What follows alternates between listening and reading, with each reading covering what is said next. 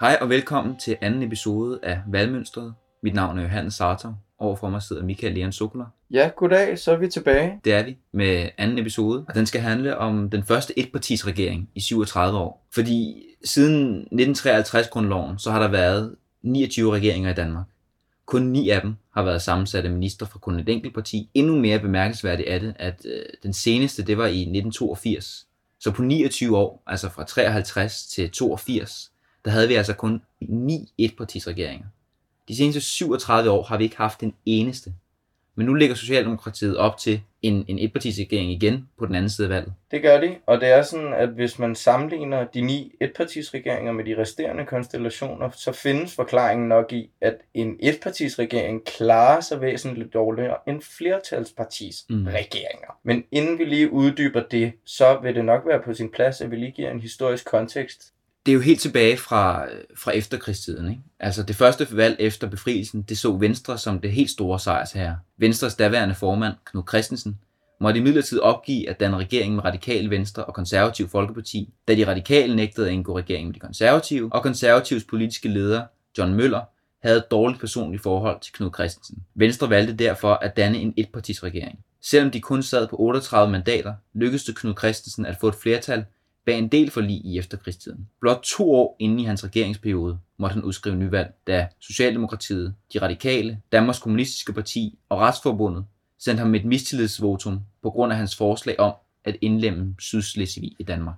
Venstre fik yderligere 11 mandater ved valget, men kunne ikke formå, at den regering, det radikale Venstre, ikke ville støtte en Venstre-regering, ledet an af Knud Christensen på grund af hans politik. Derefter indledtes langtrukne regeringsforhandlinger, der gang på gang gik i hårdknude. Partiforskellene var simpelthen for store, og Socialdemokratiet, ført an af Hans Hedtoft, endte med at kunne danne regering, igen en etpartisregering med deres 57 mandat. Ligesom Knud Christensen før ham, sad Hans Hedtoft ikke alle fire år. Han måtte udskrive valg allerede efter tre år, da han ikke kunne nå til enighed om nye afgifter og restriktioner på, uden, altså på udenrigshandlen. Han fik imidlertid endnu en chance, da Socialdemokratiet fratog VK-regeringen magten i 53. Det indledte en fireårig solo-regeringsperiode, som blev afløst i 1957 af en flerpartisregering med Retsforbundet og de radikale.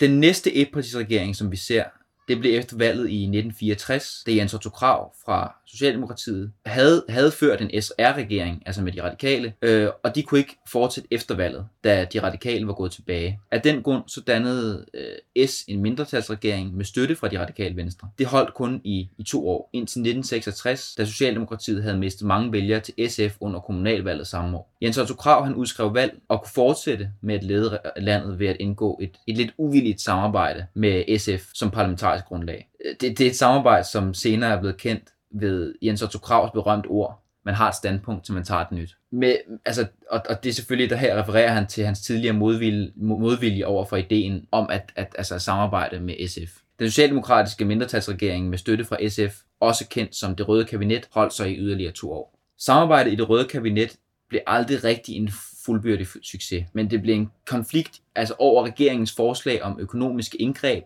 efter den engelske devaluering i 1967, der splittede regeringen fra deres parlamentariske grundlag. Der skete det, at seks SF'ere fraveg fra partilinjen og stemte imod regeringens forslag. Og det tvang Jens Otto Krav til at udskrive nyvalg for anden gang på fire år. Han kom imidlertid stærkt igen ved valget i september 71, hvor de radikale ikke kunne gendanne en borgerlig regering med Venstre og de konservative. Regeringsdannelsen trak i langdrag, da ingen af fløjene kunne få et flertal. Derefter måtte man vente til, at der skulle afholdes valg på Færøerne den 5. oktober.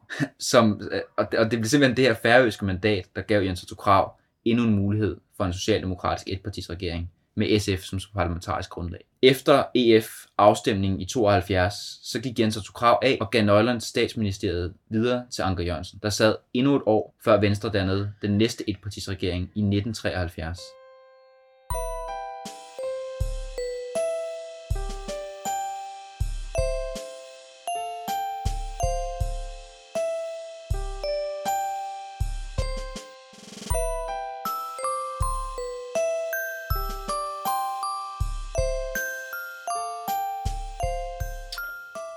det er sådan, at øh, i året 1973, der kommer Paul Hartling fra Venstre på statsministerposten. Efter øh, de her socialdemokratiske regeringer, så formår han at skabe en mindretalsregering, hvor både S, SF, Venstre, Konservative og de radikale Venstre ikke kan skabe noget flertal. Han bliver selv støttet af Centrumdemokraterne, Kristelig Folkeparti, det vi kalder Kristendemokraterne i dag, de konservative og radikale. I 73, som vi også har kaldt jordskredsvalget før i det tidligere afsnit, øh, der er der tre nye partier i Folketinget. Fremskridspartiet, Centrumsdemokraterne og Kristelig Folkeparti. Og det er sådan, at med den her meget faktisk historisk smalle mindretalsregering, som Hartling har, er det embedsmændene og de øvrige partier, der udfører arbejdet. Og derfor er det svært for ham at gennemføre lovforslag i Folketinget, fordi det her rigtig tynde grundlag med faktisk kun 22 mandater gør, at han er tvunget til, eller i hvert fald præsenterer en kriseplan i 74, som bliver fuldstændig fejret af vejen. Det kalder han helhedsplanen, og der kommer store demonstrationer og uenigheder i befolkningen på grund af de her økonomiske reguleringer, som han er kendt for. Så kommer Anker Jørgensen på tale igen, fordi det er sådan, at den 3. december 74 kommer den her helhedsplan, og to dage senere, der må Hartling sige, ved du hvad, der er ikke opbakning, og jeg er nødt til at udskrive valg.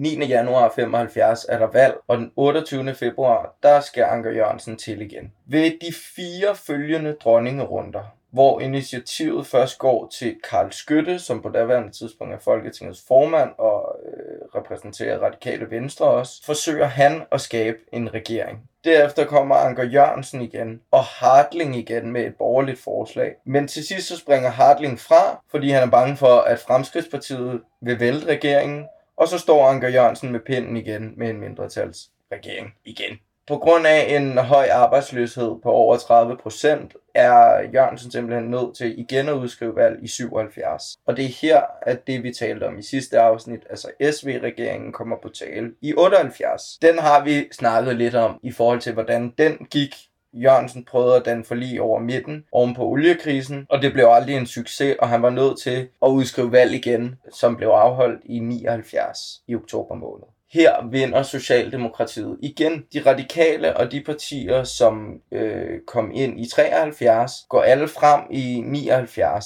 Og SF går imod de radikales politik, og Anker Jørgensen må igen lede en et partis regering Den socialdemokratiske mindretalsregerings forslag om at tvinge pensionskasserne til at investere i erhvervslivet var ikke populært i Folketinget, hverken hos de borgerlige eller midterpartierne, og Jørgensen måtte endnu en gang udskrive valg to år efter, altså i 81. Her kommer der et rekordlavt stemmeantal, vi er nede på 82 procent, og Anker Jørgensen fik mandat til at forhandle med SF og de radikale, men nåede ikke til enighed og måtte fortsætte et partis regeringen igen. Hvis vi går frem til 1982, året efter, så var det sådan, at Anker Jørgensen måtte indse, at denne parlamentariske situation ikke var bæredygtig, og så måtte han altså give fladet videre til Paul Slytter fra de konservative, hvor Venstre, Centrumdemokraterne og Kristelig Folkeparti var med i firekløverregeringen. Og det var altså den sidste etpartisregering, Danmark havde.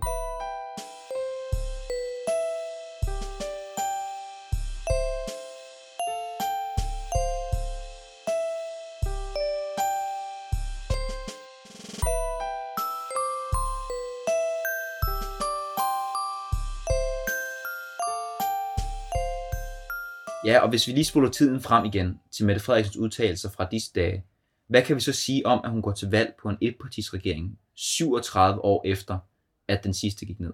En ting står i hvert fald klart, når man kigger på etpartisregeringernes track record. De har kortere levetid end flerpartisregeringerne. I gennemsnit sidder flerpartisregeringerne i tre år før nyvalg, hvor etpartisregeringerne sidder i to år.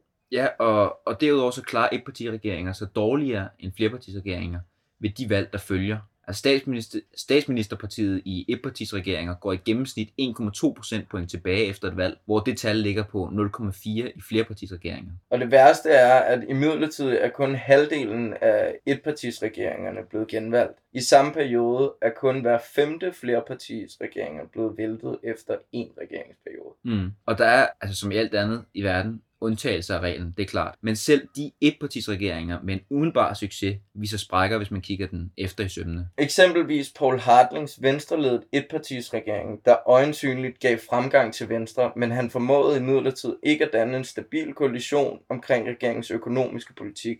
Men hvorfor er det så, at etpartisregeringer går så skævt? Det er ikke det faktum, at et parti danner regering alene. Det er nærmere, at resten af Folketinget ikke gør. Med pres fra spillere fra både højre og venstrefløjen, der presser på, politisk, på både politisk indflydelse og vælgervandringer, så efterlader det meget lidt manøvrerum for den siddende regering. Ja, så er man jo den, desuden den eneste, der kan stå på mål for den førte politik, hvilket resulterer i et dårligere valg til regeringspartiet. Ja, ligesom vi nævnte før. Ikke? Øhm, og altså, det skal selvfølgelig her til sidst indskydes, at det oftest er de parlamentariske betingelser, der besværliggør etpartisregeringens gøren og laden. Altså, nogle af de betingelser, de gør jo så for eksempel også gældende i dag. Mm. Altså så som partier, der ikke vil gå i regering med mindre, de får visse indrømmelser.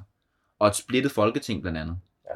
Sagt på en anden måde, det faktum, at S går til valg på en etpartisregering, siger meget om, hvor kompleks den parlamentariske situation er i 2019, og hvilke udfordringer en etpartisregering vil møde på den anden side af et valg.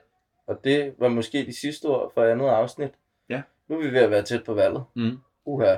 Og, og på valgaften kører vi en, en valgspecial. Det gør vi. Og det skal I glæde jer til. Så ses vi bare snart igen. Det gør vi. Det var Valgmønstret episode 2.